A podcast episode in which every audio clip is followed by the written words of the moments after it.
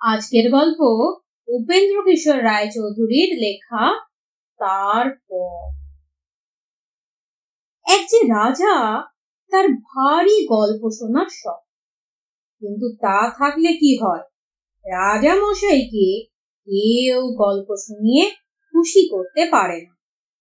রাজামশাই বলেন, যে আমাকে গল্প শুনিয়ে খুশি করতে পারবে, তাকে আমার অর্ধেক রাজ্য দেব। না পারলে তার কান কেটে নিব। তা শুনে দেশ বিদেশে কত ভারী নামজাদা গল্পওয়ালা কোমর বেঁধে গোফে তা দিয়ে গল্পের ঝুড়ি নিয়ে আসে। কিন্তু কেউ রাজা মশাইকে খুশি করতে পারে না। যাবার সময় সকলেই কাটা কান নিয়ে দেশে যায়। গল্প বলতে গেলেই রাজামশাই খালি বলেন, তারপর? তারপর তারপর? তারপর করে গল্পওয়ালার দফা শেষ করে তবে তিনি ছাড়েন। রাক্ষস মরে গেল। তারপর রাজপুত্র বেঁচে গেলেন। তারপর বউ নিয়ে দেশে এলেন। তারপর ভারী আনন্দ হলো। তারপর এমনি করে আর কত বলবে? কাজেই শেষে একবার তাকে বলতে হয়, আর আমি জানি না বা আর বলতে পারছি না। তাহলেই রাজা বলেন, তবে গল্প বলতে এসেছিলে কেন? কাটো ব্যাটার কান। এই তো ব্যাপার। রাজামশাইয়ের তারপরের শেষও কেউ করে উঠতে পারে না। অর্ধেক রাজ্যও পায় না লাভের মধ্যে কানটি যায়। সেই দেশে থাকে এক নাপি। সে বড্ড কুড়ে, ভারী আনা সে ভাবল, অর্ধেক রাজ্য যদি পাই, তবে নেহাত মন্দ হবে না। একবার চেষ্টা করে দেখলে ক্ষতি কি? না হয় কানটাই যাবে। এই বলেই সে জামা জোড়া পরে মস্ত পাগড়ি বেঁধে লম্বা ফোঁটা কেটে রাজার সভায় গিয়ে লম্বা স্যালাম ফুকে জোর হাতে বলল, মহারাজের জয় হোক। হুকুম হয় তো কিছু গল্প শোনাই। রাজা বললেন, ভালো ভালো, কিন্তু আমার শর্ত জানো তো। খুশি করতে পারলে অর্ধেক রাজ্য দিব, না পারলে কানটি নিব। নাপিত বলল আমার গল্পের আগাগোড়া শুনতে হবে। মাঝখানে থামতে বলতে পারবেন না। রাজা বললেন, তাই সই, আমিও তো তাই চাই। তখন নাপিত চাকর মহলে গিয়ে আচ্ছা করে ছিলি মাঠ দশ টামাক টেনে বেশ গম্ভীর হয়ে বলতে লাগল, মহারাজ, এখান থেকে অনেক দূরে এক আজব দেশ আছে। অমনি মহারাজ বললেন, তারপর? সেইখানে অনেক দিন আগে ভারী নামজাদা এক রাজা ছিলেন। তার রাজ্যের এক ধার থেকে আরেক ধার যেতে ছ মাস লাগত। আর সে রাজ্যের মাটি যে কি সরেশ ছিল, কি বলব? তারপর? তাই দেখে রাজামশাই তার রাজ্যের সকল জমিতে ধানের চাষ করান। তারপর আর তাতে যা ধান হলো, সে ধান রাখবার জন্য যে গোলা তয়ের হয়েছিল, তার এক ধারে দাঁড়ালে আর এক ধার দেখা যেত না। তারপর লাখে লাখে মোষের গাড়ি লেগেছিল সে ধান গোলায় আনতে। এত বড় গোলা একেবারে বোঝাই হয়ে গিয়েছিল।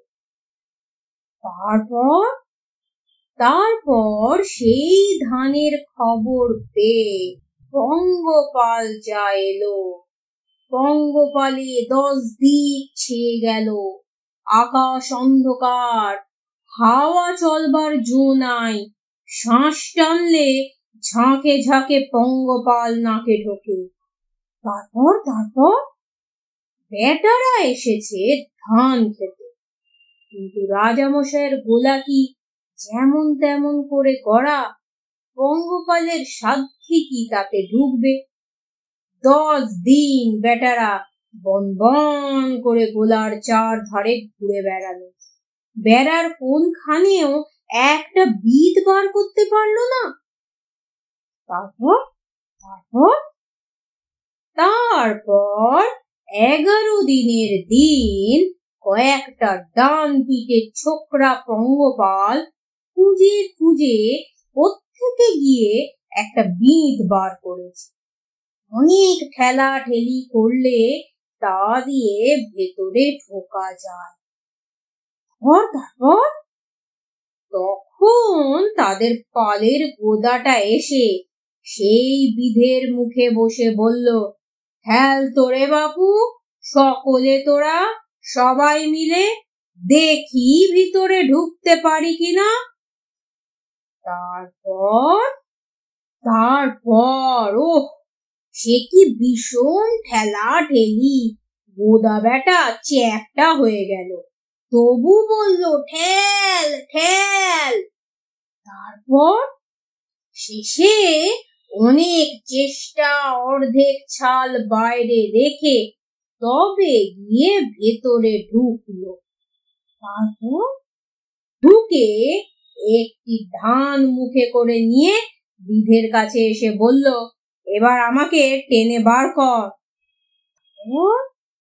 ও সে কি টানা টানি আর একটু হলেই বেটা ছিঁড়ে যেত। যা হোক অনেক কষ্টে সে ধানটা নিয়ে বাইরে এলো। তারপর তারপর আর এক বেটা গিয়ে বসেছে সে বিধের মুখে।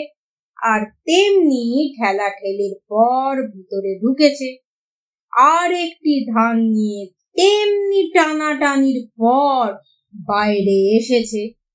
তারপর তারপর আরেক বেটা তারপর? তারপর আরেক বেটা রাজামশাই যতই বললেন, তারপর নাপিত ততই বলে আর এক বেটা দণ্ডের পর দণ্ড এইভাবে গেল। রাজামশাই ব্যস্ত হয়ে উঠলেন। কিন্তু না শুনি উপায় নাই। বলেছেন, আগা গোড়া শুনবেন, থামিয়ে দিতে পারবেন না। সন্ধ্যার সময় রাজামশাই আর থাকতে না পেরে বললেন, আরে আরও কত বলবে? এখনও কি শেষ হলো না? নাপিত জোর হাতে বলল, সে কি মহারাজ? সবে তো আরম্ভ। গুটি কয়েক পঙ্গপাল, সবে গুটি কয়েক ধান নিয়েছে।